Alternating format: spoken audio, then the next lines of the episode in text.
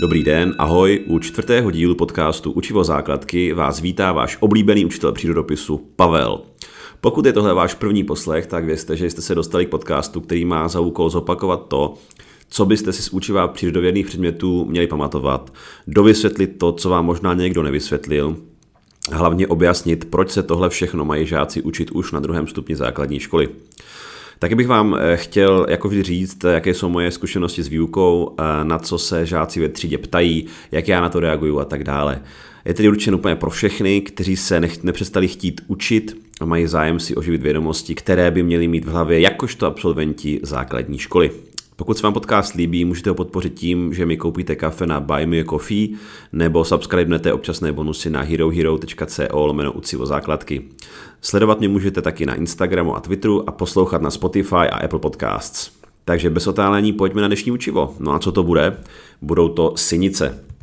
Posledně jsme brali bakterie a vzhledem k tomu, že synice jsou takový vlastně jako sestřenice bakterií, tak eh, je dost eh, důležitý je probrat teď, protože oni jsou vlastně hodně příbuzný, akorát mají nějaké věci, díky kterým se odlišují a díky kterým eh, jim můžeme být hodně jako vděční. Eh, ale k tomu se dostaneme. Nejdřív eh, vždycky, když začnu tohleto probírat, tak vlastně vysvětlím to vůbec to slovo synice, protože eh, občas se najde nějaký chytrák nebo takový rádoby vtipný a řekne haha, silnice. No tak já už to pro jistotu říkám tak, že když dojde na to slovo, než ho napíšu na tabuli, tak eh, vysvětlím. No, tak samozřejmě nejde o žádný silnice, eh, jmenují se sinice a to proto, že existuje takový starý český slovo, který zní siný. Dneska už to třeba vůbec jako nepoužívá. Vy pokud nečtete knížky, tak jste ho asi nemohli nikde slyšet. To říkám jako jim, ne vám, který mě posloucháte teďka. Vy určitě knížky čtete a slovo siný vám není neznámý, nebo spíš já jim to vysvětluji tak, že Eh, možná nemusí znát slovo syný, ale slovo zesinat je docela jako používaný, pokud eh, čtete opravdu nějakou literaturu krásnou. Protože to slovo síný znamená jako takový modrozelený, eh, což vlastně je ta barva těch organismů. A zesinat znamená to, že se někomu udělá blbě a je má takovou nezdravou barvu, takovou do zelena. Takže takhle já vysvětluju, proč vlastně se sinicím říká sinice.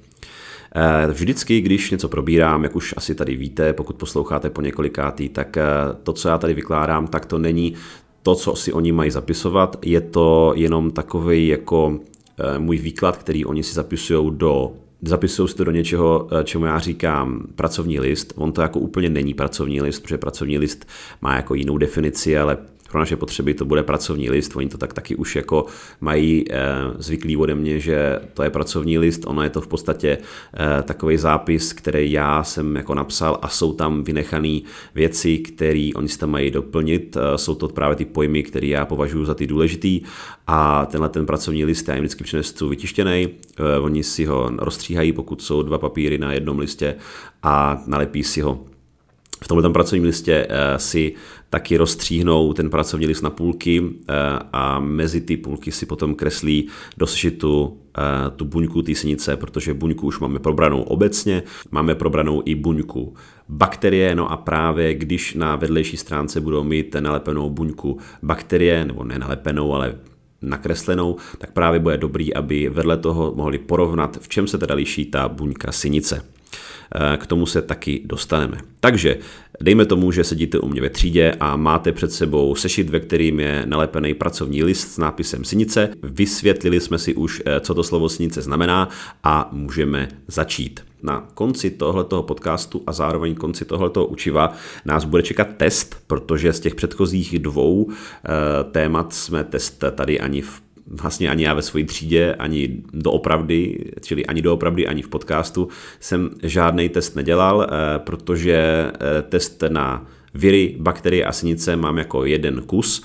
Eh, jak už jsem vysvětloval v posledním podcastu, je to proto, že viry i bakterie způsobují nějaký onemocnění a je potřeba umět mezi nimi jako rozlišit a zároveň bakterie jsou dost podobné těm sinicím, tak aby jsme byli schopni rozlišit ty sinice od těch bakterií, tak proto je to všechno v tom jednom testu, aby to museli naučit eh, zároveň, všechno dohromady a neměli v tom bordel, eh, protože jedně tak jako budou vědět, eh, co je co, když se to naučí zároveň. Ten test bude následovat až potom, co my si tady dovykládáme to dnešní učivo, kterým jsou synice. Takže pojďme na to.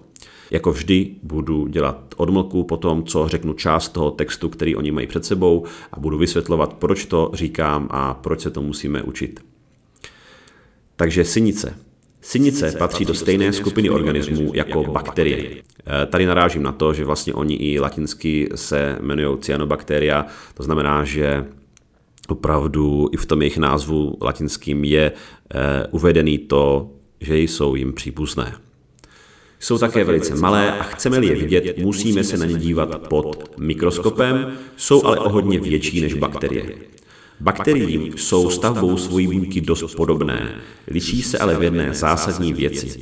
V cytoplazmě mají barvivo chlorofil, které jim umožňuje provádět velice důležitou činnost zvanou fotosyntéza.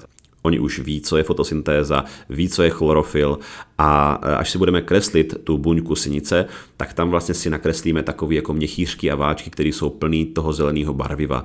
E, samozřejmě na Gimplu a potom dále se učí to, že těm e, váčkům se říká tylakoidy, ale to ale není úplně na dne, když se učíme ty věci, které patří do učiva základní školy. Díky ní jsou sinice schopné pomocí energie ze slunce vytvářet z látek neústrojných anorganických látky ústrojné, organické a také velkou část kyslíků v atmosféře planety Země.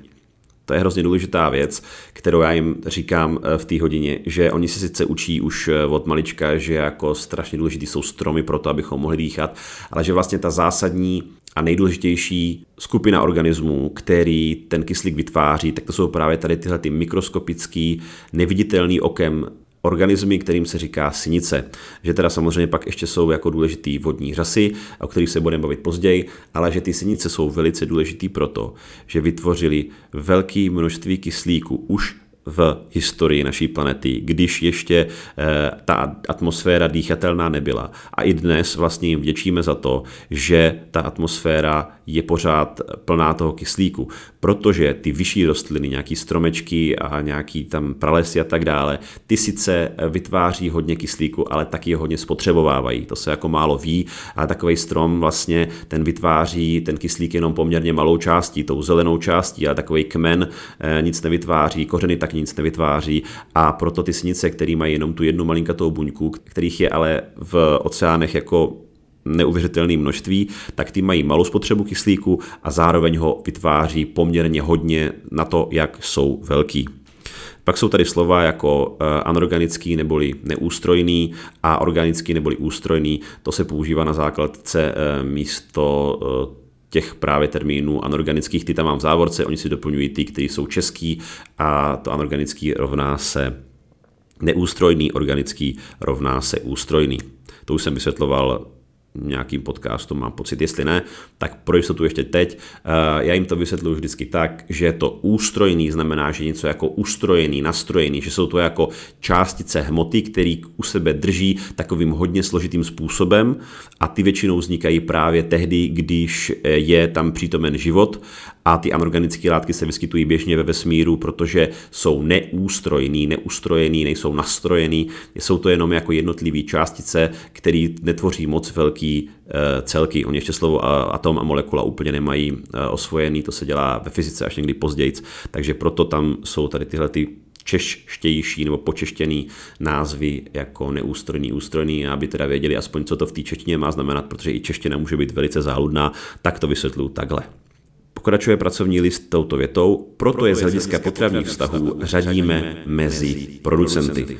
My jsme dělali už v září ve třídě eh, potravní pyramidu, která znázorňuje potravní vztahy a ti producenti to jsou ti, kteří z těch neústrojných látek právě vytváří látky ústrojné. Ty producenti jsou vždycky zelení a slouží za potravu konzumentům. Pak ti konzumenti samozřejmě se můžou konzumovat mezi sebou navzájem, ale to už je jejich problém. Důležitý je, aby vždycky bylo nejvíc těch producentů, kteří budou vytvářet vlastně tu živou hmotu, eh, na který celý ten ekosystém to slovo taky neznají, na kterým, na kterým celá ta příroda vlastně stojí. Buňky si nic nemají bičíky. To tam říkám proto, že oni jsou sice podobné bakteriím, ale na rozdíl od těch bakterií právě se nepohybují. Sinice jsou jednobuněčné, ale mohou také vytvářet kolonie složené z více jedinců slepených slizem. Protože si budeme kreslit, že ta buňka sinice je na povrchu pokrytá slizem a tak ty jednotlivci se můžou k sobě přilepit, ale to neznamená, že by to byly nějaký eh, mnohobuněční organismy. Těm mají ještě daleko, ale eh, je to jeden třeba z takových, dejme tomu, eh, teoretických jako způsobů, jak mohl ten mnohobuněčný život vzniknout, že ty buňky byly slepený u sebe a pak začaly nějakým způsobem víc spolupracovat. Nákres buňky snice vypadá tak, že si nakreslíme první takový ovál a já řeknu, co má každá buňka na svém povrchu a oni už ví a zborově, aspoň zborově, to bych si moc fandil, v některých třídách je to zborovější, v některých třídách to úplně zborový není, ale většinou se někdo přihlásí a řekne plazmatická membrána. A já řeknu výborně, přesně tak, všechny buňky musí mít na povrchu plazmatickou membránu, která je co, která má jakou vlastnost a někdo se přihlásí a řekne, že je polo propustná a já řeknu super, můžeš to vysvětlit a oni mě začnou říkat to, co jsem říkal já vám tady v tomto podcastu, když jsme probírali buňku, že každá buňka má polopropustnou plazmatickou membránu, která určuje to, co ta buňka dovnitř pustí, co naopak vypustí ven a co dovnitř nepustí. Takže máme plazmatickou membránu. Já jim vždycky říkám, jak to mají kreslit, takže ta plazmatická membrána se do sešitu kreslí tuškou, já na tabuli to dělám křídou, takovou tenkou čáru. Kolem toho udělám tlustou čáru, zase tou křídou, ale jim řeknu, ať si vezmou nějakou pastelku nebo fixu a tímhle tím udělají ještě jeden ovál a všichni už ví, protože tohle jsme dělali i u bakterií, že to je buněčná stěna, čili ten propustný, ale pevný obal. Kolem toho se ještě udělá zase v mém případě křídou, v jejich případě tuškou takový obláček, který znázorní to, co oni už ví taky, protože to mají stejný jako ty bakterie a to je sliz, to slizové pouzdro, kterým se právě ty sinice můžou k sobě připlcnout a držet nějaký jako tvar e, většího množství těch jedinců. Bičík nekreslíme, ten tam není. Teď vezmeme tušku a budeme ťukat dovnitř eh, do toho oválu a když začnu ťukat na tabuli do nějakého oválu, tak oni už ví, že znázorňují cytoplazmu. Takže si uděláme šipku, to je cytoplazma. Dovnitř, protože jsou to primitivní, jednoduchý buňky, oni neznají ještě slovo eukaryotická a prokaryotická, to se učí až na Gimplu, tak eh, tam neuděláme jádro, ale vezmeme fialovou pastelku, nebo v mém případě fialovou křídu, která teda na té tabuli není moc vidět, když dávám ty fotky třeba těch bakterií, tak eh, na tom Instagramu není poznat, jestli to je bílá nebo fialová, ale oni to v tom sešitě mají pěknějc. A uděláme tam takovou zašmodrchanou kouli a ta nám znázorňuje dědičnou informaci, to už taky oni ví a taky mě to říkají dopředu, že to bude tohleto. A já si jich zeptám, co to je ta dědičná informace? A oni už nám oni už eh, řeknou, že to je právě to místo, kde ta buňka má zapsaný to, jaký má vlastnosti, jaký vlastnosti budou mít její potomci a tak dále. Pak už je potřeba udělat jenom tu jednu, poslední, ale za to nejzásadnější věc, a sice vzít si e, zelenou pastelku, nebo v mém případě zelenou křídu na tabuli, a udělat tam, já to znázorňuji, jako řeknu jim, že to je, ať si udělají takovou jakoby nitku a na tom udělají takový korálky na obou stranách ty nitky. Až budete se dívat na můj Instagram, tak tam to uvidíte. A to jsou vlastně tedy odborně ty tylakoidy. V našem případě tam napíšeme šipku, že to jsou měchýřky naplněné chlorofilem. Když máme tady tohleto hotový, tak můžeme pokračovat dál v tom pracovním listu, protože to je vlastně celý ten e, nákres té buňky sinice. Sinice se vyskytují téměř ve všech oblastech země koule. Říkám jim, že na poušti sinice moc nenajdou a e, v úplně nějakých jako holejch, zamrzlých oblastech, tak tam taky se jim moc nedaří, ale jinak jsou úplně všude. Najdeme je ve sladké i slané vodě, na kůře stromů i ve vlhké půdě. Když tady říkám o tom, že je něco na kůře stromu, tak uh, oni často jako začnou říkat, jo, to je takový to žlutý a, a takový to vypadá to jak, tak, tak divně, jak nějaký plastelina. Říkám, no, tak to úplně ne, to jsou lišejníky, o těch se budeme bavit příště, ale taky mají něco společného se synicema, to vám potom řeknu. Sinice mohou být nebezpečné, přemnoží se ve vodních nádržích, které znečistil člověk svými odpadními vodami. Na hladině se vytvoří zelený povlak, který se nazývá vodní květ. Do vody vypouští sinice jedovaté látky, které u člověka mohou způsobit alergické reakce. Při přemnožení také škodí rybám, protože činností sinic se mění složení vody a ryby pak rychle hynou. No, tady u toho je potřeba se zastavit, protože to je strašně důležitá věc. To, co já jsem tady teďka v těch pár větách eh, řekl, tak to se cizím slovem, které já jim taky říkám, i když si to nemusí jako pamatovat, to je potom jako bonusová otázka v testu, tak tomu se říká eutrofizace vod. A to ani spousta dospělých lidí není schopná vysvětlit, i jako vzdělaných uh, lidí. Takže teď bych si vyhradil pár minut na to, abych řekl, jak to teda vlastně je. Já jim to vysvětluju tak, že eh, problémem české krajiny je to, že ta půda, na který pěstujeme všechny ty kukuřice a vojtěžky a samozřejmě i nějaký řepky, olejky, který všichni znají, takže ta půda není úplně zdravá, protože se na ní hospodáří velice intenzivně a že se používají hnojiva, která nejsou přirozená, nejsou přírodní, ale jsou vytvořená uměle v továrnách. A vzhledem k tomu, že ta půda není zdravá, což si můžeme ukázat na jakékoliv mapě, třeba na Google mapách nebo na mapy.cz, kde eh, je krásně vidět, jak dochází k takzvané erozi půdy. Půdní eroze to je věc, kterou se učí, myslím, v sedmý třídě v zeměpise a potom ještě v devíce v přírodopise. Eh, takže já jim to jenom v rychlosti vysvětlím, ať se podívají na tu mapu, vy se můžete podívat samozřejmě taky. A eh, když si tam dáte teda satelitní pohled, tak vidíte, že na těch polích, které tam jsou vyfocený, pokud teda zrovna nebyly vyfocený tím satelitem tehdy, když tam něco rostlo, i když i to je poznat vlastně, tak pokud je to holý pole, tak tam vlastně jsou takové fleky, že tam jsou jako víc hnědý části a méně hnědý části. Takový vlastně skoro až úplně do žluta. No a právě ty žluté části, to není tak, že by tam bylo málo vody nebo že by tam byl nějaký stín z nějakého mraku vůbec. Ty žluté části to jsou části, kde je ta půda skoro už úplně erodovaná a tím pádem všechno to dobré, co v té půdě je, ten humus, to slovo oni už znají, taky když jsme dělali tu potravní pyramidu, tak to všechno bylo odneseno dolů do údolí, protože většinou tady tahle místa jsou na, po, na povrchu kopců, na těch hřebenech, vzhledem k tomu, že ta půda není ničím nějak držená, že tam nejsou žádný kořeny nějakých větších rostlin, nejsou tam žádný remísky a nějaký aleje a podobně, tak vlastně z těch hřebenů těch kopců se všechno to hnojivo, který tam ti zemědělci nasypou, tak se splaví do údolí, v údolí se to dostane do nějakých říčky a tou se to dostane až do nějaké větší vodní nádrže. Vzhledem k tomu, že tady učím v Brně, tak jim řeknu, že se to dostane třeba do Príglu, protože Prígl neboli Brněnská přehrada je bohužel proslavená tím, že tam jsou velký problémy se sinicema, takže oni jako se s tím dokážou stotožnit nebo dokážou pochopit, jako o čem teda mluvím. No a ti zemědělci dávají do té půdy to hnojivo proto, aby ji obohatili o látky, které způsobují, že ty rostliny budou růst rychleji. A když se tyhle ty hnojiva dostanou do té vody, tak ty sinice jsou taky sice úplně primitivní, jednobuněčný, jednoduchoučký organismy, ale jsou to vlastně taky rostliny. A tím se vlastně ten jejich růst velice jako nakopne a oni začnou rozmnožovat. A teďka vlastně asi by vás napadlo, no jo, ale tak teď sinice přece uh, jsme si řekli, že uh, oni vytváří ten kyslík a to je vlastně dobře. Jo, jenomže, tam je velký jenomže. A teď se dostáváme k tomu, jak se vysvětluje, jak se dá vysvětlit eutrofizace vody. A to existují videa super anglický na YouTube, který já vždycky pouštím, protože eh, jednak si přitom zopakují angličtinu, někteří umí už šestý třídě dost dobře anglicky, někteří míň, ale každopádně a společnou přemýšlet zase nějakou jinou částí mozku. Klidně vám potom nalinku to video, kterým pouštím. A tam je to krásně vysvětlený, ale abyste se nemuseli dívat na nějaký video, tak vám to vysvětlím já teďka tady.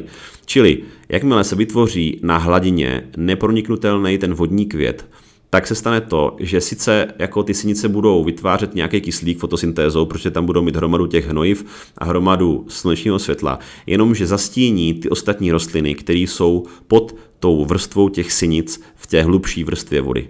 A ty bez toho slunce odumřou. Problém je samozřejmě to, že jednak přestanou tím pádem vytvářet nějaký kyslík, ale hlavně to, že se začnou rozkládat. A rozklad, tady ty uh, procesy, při kterých dochází k rozkládání, tak spotřebovávají kyslík. To znamená, že eh, v té vodě už je méně kyslíku proto, že odumřely ty rostliny, které byly zastíněny těma sinicema. A zároveň je ten kyslík, který tam ještě zbyl, odčerpáván tím rozkladem těch odumřelých rostlin. To sníží tu hladinu toho kyslíku natolik, že ty vodní organismy, které tam jsou, ty živočichové, ty ryby, dejme tomu, tak ty vlastně už mají tolik, tak málo toho kyslíku, že uhynou také a začne se tam rozkládat daleko ještě větší množství té živé hmoty, které spotřebuje vlastně už úplně všechen kyslík, který tam v té vodě zbyl a tím pádem ta voda je v podstatě úplně mrtvá. Nakonec to vlastně zabije i ty synice, které tam zůstaly a v podstatě je úplně hotovo. Jo, takže takhle se vysvětluje eutrofizace vod a aby jako si to mohl nějak využít aspoň v reálném životě, tak eh, jim tam zdůraznuju to, že kromě toho, že to teda celou tu um, přírodu v té vodě jako zničí, tak navíc jim to ještě může způsobit nějaký exémy, alergické reakce, což často třeba někdo mi řekne, že se jim to stalo, že vlastně byli se koupat, bylo to tam zelený a že třeba i v takových těch biotopových jako koupalištích eh, to musí být občas zavřený, protože eh, se tam ty sinice přemnoží, protože vlastně tam je zase spousta eh, těch organických ústrojných látek, které se tam dostanou ze spocených těl těch lidí, takže s tím mají nějakou zkušenost. Čili Teď jsem vám tady vysvětlil to, co vysvětluji i těm žákům už i v té šesté třídě, protože na, tom se dá, na to se dá nabalit jako spousta různých informací. Za prvé to, že jako půda v české krajině jako není úplně v pohodě, že by se měla víc chránit, protože když se bude víc chránit, tak nebude docházet k té erozi. A když nebude docházet k erozi, tak se nebude splachovat uh, to vlastně drahý hnojivo do vody a nebudou v té vodě potom růst ty sinice, nedost, nedojde k tomu, že se vytvoří nějaký vodní květ a tím pádem eh, se udrží ten život v té vodě tak, jako bychom to potřebovali, včetně všech těch organismů, který tam patří. A nebude to tak, že vlastně se kvůli člověku přemnoží jeden typ organismů, který to vlastně potom zničí. To je prostě hrozně důležitý a proto byste si mohli říct, jako proč se musí žáci učit nějaký snice, proč do těch děcek se cpou nějaký tady válí v osnicích. Je to z tohle toho důvodu, protože prostě tohle se děje úplně běžně a dít by se to nemělo, protože raz, dva, tři, čtyři, pět věcí, co jsme si řekli, špatná půda, špatná péče o krajinu, používání těch hnojiv, aby se vůbec na té půdě dalo něco vypěstovat, erodovaná půda, která umožní, aby se to vyplavilo do těch eh, řek a potom se to celý pokazí v těch eh, vodních nádržích, které by mohly třeba sloužit i k nějaký rekreaci, ale prostě není možný k tomu využívat, protože vlastně ta voda je, ta voda je plná těch sinic. Tak tím se dostáváme k závěru toho pracovního listu, kde jsou už jenom jako tak pro takový ozvláštění, nebo aby měli aspoň nějaký přelet, jak se jim česky říká těm snicím, protože většinou se snice označují těmi latinskými jmény, tak eh, si tam napíšeme jenom ty zástupce, takže mezi zástupce sinic patří drkalka, sinivka nebo jednořadka. To jsou jména, které najdete v každé učebnici eh, přírodopisu a eh, proto jim je tam říkám, ale v testu potom bude potřeba znát jenom tu jednu. Čili to je konec toho pracovního listu o sinicích.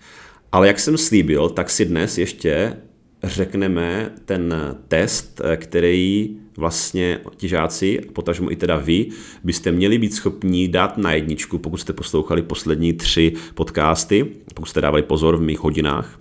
Uh, a ten test je tady na viry, bakterie a sinice. Já vám ho přečtu, řeknu vám i, jaký je bodování. U každé otázky vždycky píšu počet bodů, který tam eh, můžete eh, získat a nakonec tedy eh, vám sdělím, jakou známku byste tak asi mohli dostat podle toho, kolik bodů si spočítáte. Takže pojďme na to. Za prvé, jakými jinými slovy můžeme označit viry? Je to dvoubodová otázka, říkám to na začátku, toho podcastu nebo toho pracovního listu nebo mojí hodiny o virech. Za druhé, co má virus na povrchu a co uvnitř. Za dva body. Máme nákres, takže víme. Za třetí, popiš životní koloběh viru, pětibodová otázka, protože tam je zhruba nějakých těch pět e, různých hm, kroků, e, kdy ten virus něco dělá, takže proto je to za pět bodů. Když e, dají třeba jenom pár těch kroků, tak samozřejmě uznávám třeba jenom dva body nebo tři body. Za čtvrté, účinkují na viry antibiotika, za tři body. Je tam za A ano, za B ne, protože, pakliže ne, tak byste měli vysvětlit. To je důležité, aby věděli, zdůrazňoval jsem to i v tom podcastu, v tom pracovním listu. Za páté, napište dvě možnosti, jak se chráníme proti virovým onemocněním. Dvoubodová otázka, na ní navazuje otázka číslo 6, která je tak trošku jako odpovědí na tu otázku číslo 5, ale proč ne? Takže velice důležitá otázka, vysvětli podstatu očkování za tři body. Za sedmé, uveď dvě virová onemocnění. Dvoubodová otázka. Za osmé, kde se všude můžeme setkat s bakteriemi? Napiš tři místa. Za deváté, jak se nazývá klidové stádium, které bakterie vytváří a přežívají tak velké rozdíly teplot? To je tříbodová otázka, protože to slovo je takový docela jako zajímavý, nebo asi ho ještě nikdy neslyšeli, tak ať si ho zapamatujou, nebo je takový pro ně motivační, aby se na něho vzpomněli. Za desáté, k čemu slouží bakteriím bičík? Jednobodová otázka. Za jedenácté, co mají bakterie na povrchu? Vyjmenují všechny tři vrstvy. Zase máme obrázek, tak víme. E, za dvanácté, jak se rozmnožují bakterie? Jednobodová otázka. Za A pohlavně, za B nepohlavně. Za třinácté, existují pouze škodlivé bakterie? Dvoubodová otázka. Za A ano, za B ne, protože pokud ano, musí vysvětlit. Za čtrnácté, trošku v této otázce napovídám na otázku předchozí, napiš příklad dvou výrobků, které získáváme díky bakteriím. Za dva body. 15. Napiš dvě bakteriální onemocnění. Dva body. 16. Co mají v cytoplazmě oproti bakteriím navíc sinice? Dvoubodová otázka a já mám tady takový návod. Eh, mají tam měchýřky naplněné něčím, to mají vyplnit, které jim umožňují provádět něco, čili velice jednoduchá otázka, stačí vyplnit dvě slova a dva body. Za sedmnácté, kam do potravní pyramidy patří sinice? Všichni víme, vysvětloval jsem to v tomto podcastu. Za osmnácté, napište jednoho zástupce sinic. Zase, jak jsem říkal, to si, musel, to si museli zapamatovat jenom tu jednu zástupkyni. Za devatenácté, proč se sinice v létě často přemnoží a co tím způsobují? Tam je možný to vysvětlit buď to tak, jak to mají zapsané v tom pracovním listě, anebo klidně, pokud si pamatují ten můj výklad, který já jim úplně přesně stejně říkám, jako jsem říkal vám, takovou tu omáčku o té eutrofizaci, tak to tam klidně můžou napsat. Je mi to úplně jedno. Prostě cokoliv si zapamatujou, co já jim tam řeknu v té hodině, tak je to skvělý. A pak je tam za 20. bonusová otázka, jak se cizím slovem nazývá to, co sinice mohou vinou člověka ve vodě způsobit. Je to dvoubodová otázka. Bonusová otázka znamená to, že pokud odpoví, tak se jim přištou body navíc a tím pádem, pokud někde zapomněli třeba něco nebo něco nevěděli, tak jim to může vylepšit tu známku. No a tady jsou tři možnosti. Za A je to sterilizace, za B je to eutrofizace, za C je to eugenika.